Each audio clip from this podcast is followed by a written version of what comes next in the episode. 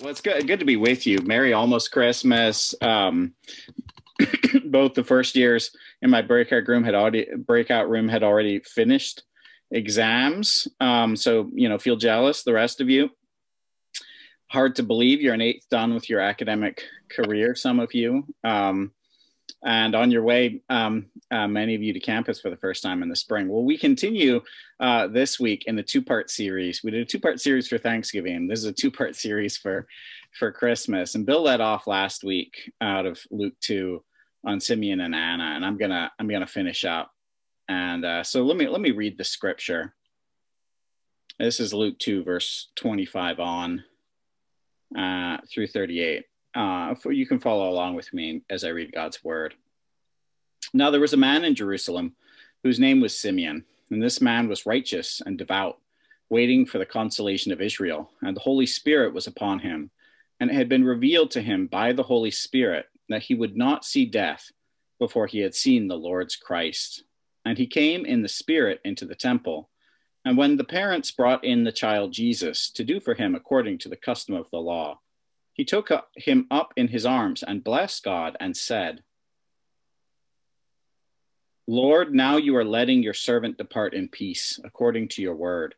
For my eyes have seen your salvation, that you have prepared in the presence of all peoples, a light for revelation to the Gentiles and for glory to your people Israel."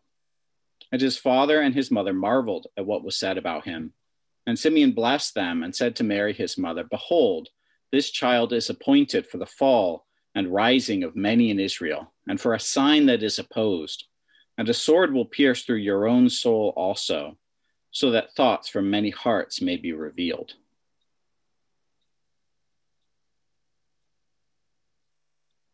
And there was a prophetess, Anna, the daughter of Phanuel of the tribe of Asher. She was advanced in years, having lived with her husband 7 years from when she was a virgin, and then as a widow, until she was 84. She did not depart from the temple, worshiping with fasting and prayer night and day. And coming up at that very hour, she began to give thanks to God and to speak of him to all who were waiting for the redemption of Israel. Amen. Thus far, God's word. And, you know, Bill focused last week on waiting for the Lord, waiting and trusting in the promises of God. And this is what Simeon and Anna were doing here. You know, what's the scene? You know, we're in the temple. Mary and Joseph, they bring the baby Jesus to perform the sacrifices required by the law. They're poor parents. They're offering a pair of turtle doves instead of a lamb. And here are two witnesses, a man and a woman, both old, Simeon and Anna, who witness and testify to the fulfillment of a prophecy from Malachi 3:1, the promise that suddenly the Lord, the messenger of the covenant, will appear in the temple. And these are the two witnesses required in the law to establish the truth of something. And so Simeon takes Jesus into his arms and blesses him and says, you know, this tremendous act of trust. Now that you are letting your servant depart in peace, right? He can die happy because he's seen the Lord's salvation. And then Anna, and then Simeon pronounces this prophecy over Jesus. This is a really striking prophecy. This child, I mean, what parent, what do you do with this? These are the things that, you know, Mary treasured up in her heart, Luke says repeatedly. You know, what do you do with this? He says, this child is appointed for the fall and rising of many in Israel, and for a sign that is opposed, and a sword will pierce your heart also. The thoughts from many hearts will be revealed. And then Anna comes, the second witness, who's been there in the temple. And who is Anna? I want to focus especially on Anna tonight. So, you know, she was presumably married 13, 14 would have been typical, and then widowed 20, 21. And then rather than remarry, though she was young, she had devoted herself to the worship of the Lord in the temple. This was an acceptable thing, an honorable thing, a sign of great character and faith and piety that some widows chose. We see this in 1 Timothy 5. So at a young age, at an age similar to many on this call, she chose to devote herself rather than to remarry. She chose to devote herself to worshiping the Lord. And she'd been doing this in the temple. Well, it's either till the age of 84 or for 84 years. So which would put her over 100. The Greek allows either, but she's been doing this for decades and decades and decades. in the temple, worshiping with fasting and prayer night and day. And she's a prophetess. She's an agent of God's revelation here to announce the coming of the messenger of the covenant, his presence, as Simeon has as well in his own way.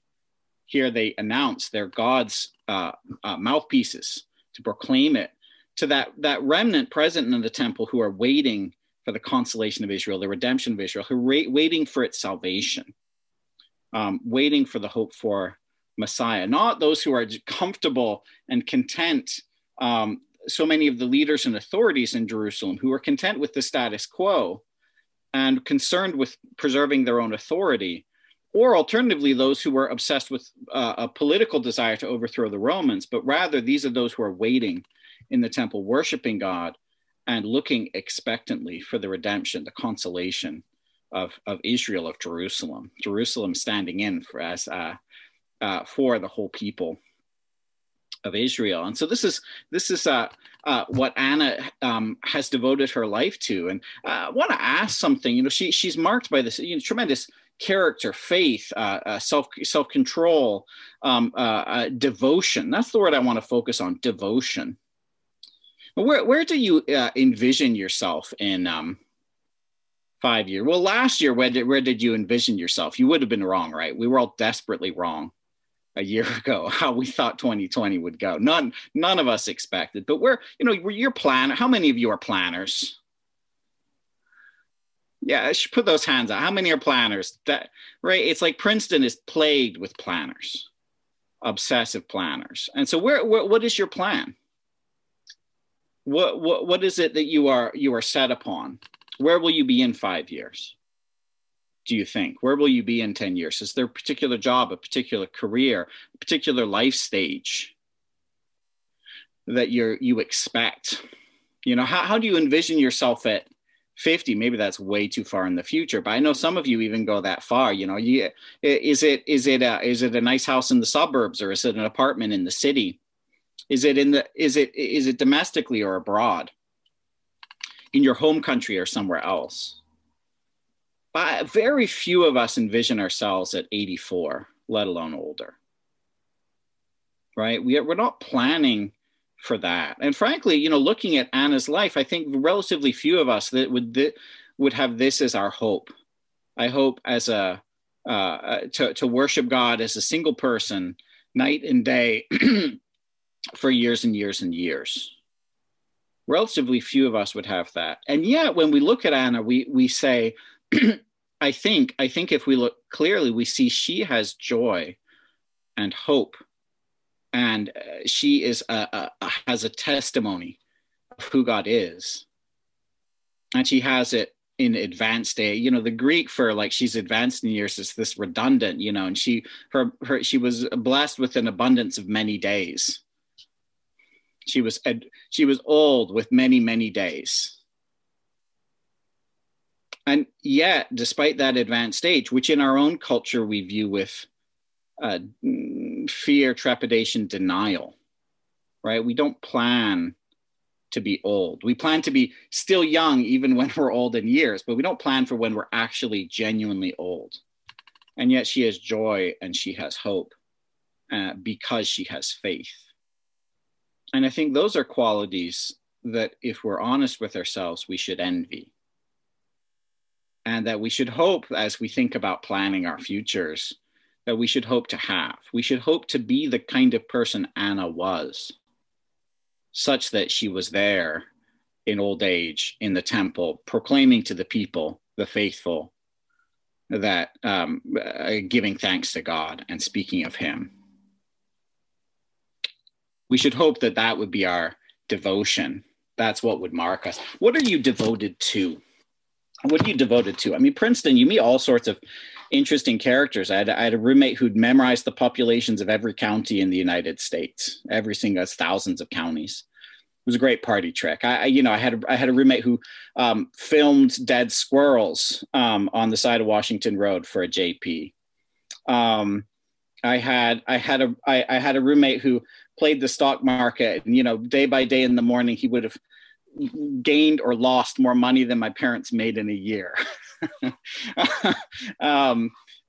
you meet all sorts of, I had a friend who just had a tremendous static electricity, still does, for some reason. He's just electric in personality and literally always shocking you or being shocked.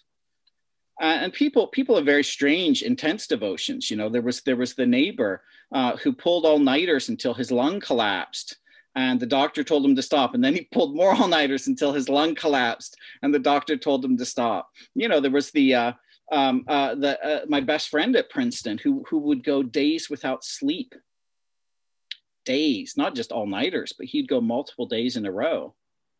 And so there's just this tremendous undercurrent of determination. In weird ways, your determination may not be at all for your classwork. It may be in a totally different sphere. It may be in relationships. It may be a particular ambition unique to yourself. I've known lots of people at Princeton who were determined to be president of the United States one day. None of them have gotten there yet. Maybe when they're 84, they can run, judging by how old we elect our presidents these days. So who knows? There's still hope. There's still hope for them. What are you devoted to? What drives you? What gets you excited? What gets you pacing the room? What gets you eager and engaged? Maybe for you, it's actually been a long time. This has been a hard year. And I know many are really struggling. And so maybe you've lost that motivation, or you've lost that sense of devotion, whether to God or to your work or to your relationships, your friendships. Many of us, I mean, it's remarkable the kinds of changes that come upon us when with the hopes of a romantic relationship. This, you know, the guys who finally start engaging in personal hygiene because they have someone who they're interested in. I mean, it's remarkable what we're able to do when we truly are devoted to something. Well, what Anna and Simeon, what are they witnessing to with their devotion to the Lord? Now, they were waiting for Christ to come. They were trusting in the promises. And for us, we are on the other side of the hinge of history. They were witnesses to the turning of history. What were they witnesses to? To the coming of the Lord to his temple. And what does Simeon prophesy over Jesus? This is what he prophesies, that he will be appointed. He's appointed for the fall and the rising of many, for the piercing of souls. Now, this is specifically to Mary, obviously the suffering she will undergo seeing her son crucified. But it's specific also, it applies to all of us, so that the thoughts from many hearts will be revealed. And, you know, you're all determined in education. Princeton is doing its best right now to expose your relative knowledge in all your subjects. It does too painful of a job of exposing that. But there's something much more important that I would encourage you to grapple with tonight, which is, what is Jesus exposing in your heart, in what you truly seek after, what you truly love and truly desire?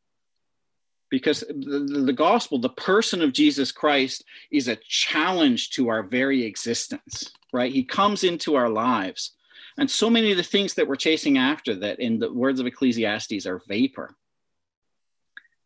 right? Wind, we can't even hold it. We spend our whole lives chasing after prestige or money or success in any of the ways that we define success. Success in the private sector, success in government, success in nonprofit. Success here, there, and everywhere, success in friendship, success in romance, success as parents. And he comes in and challenges all the vapor that we chase after, the fundamental devotion to ourselves. And he comes in and on the one hand, he casts that down. That's the fall. And yet at the same time, as we come to encounter who Jesus is, laying his life down on the cross for our sins, rising from the dead for our life. It's not just fall, it's also rising. It's also rising. Many of us, I think, today, 2020 is a year where you have felt the fall. And so I would want to encourage you tonight, and as we go into Christmas, to feel the rising and to find that identity in Christ. That's the language of the scripture. It's in Christ, to be in Christ, to identify with him in the price he has paid for your sin, in the transformation of your life from an orientation enslaved in to empty things, to that vapor that we seek after, enslaved to that fundamental narcissism that marks our life, whether we're devoted to our professional ambitions or just our own private comfort, and rather breaks the power of sin and welcomes us up into new life and gives us power by his Spirit to live that life. Do you feel that power of being in Christ, and that the devotion against all your own weakness and inability, the devotion to what is good and pure and true? One of the hardest things I think about college ministry, well, one of the great blessings of college ministry is you're young and you can set your life. You're making fundamental decisions about the orientation of your life. Are you going to be feeding selfishness or grace? Are you going to feed anger and bitterness or mercy? Are you going to listen to God's truth or the world's truth? You're young. One of the challenges, though, in campus ministry is we're young. And the most powerful testimonies in my life were people like Simeon and Anna, who were advanced in years and marked by deep faith.